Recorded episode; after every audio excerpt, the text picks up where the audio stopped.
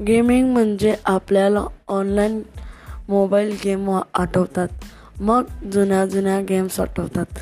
आम्हाला तर free fire game आठवते. तर आमच्या आजांना कॅरम व बुद्धिबळ आठवतात. तर तुम्हाला कोणत्या गेम्स आवडतात? ते जरूर कमेंटमध्ये नक्की सांगा. हा गेमिंगचे फायदे व तोटे.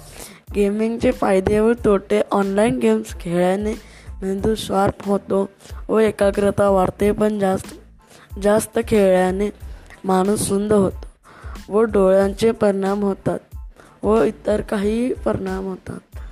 मैदानी खेळ क्रिकेट फुटबॉल हॉकी पकडापकडी लपाछपी व कबड्डी खो खो यासारखे खेळ खेळावेत. कारण त्याने एकाग्रता वाढते व शरीर मेंटेन राहते व व्यायामही होऊन जातो.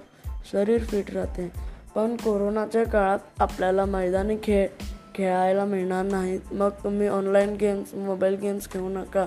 तर तुम्ही घरातील खेळ खेळा. जसे की कॅरम बुद्धिबळ सापशिडी लुडो यासारखे अनेक गेम खेळा. व स्टे होम स्टे सेफ घरी राहा सुरक्षित राहा.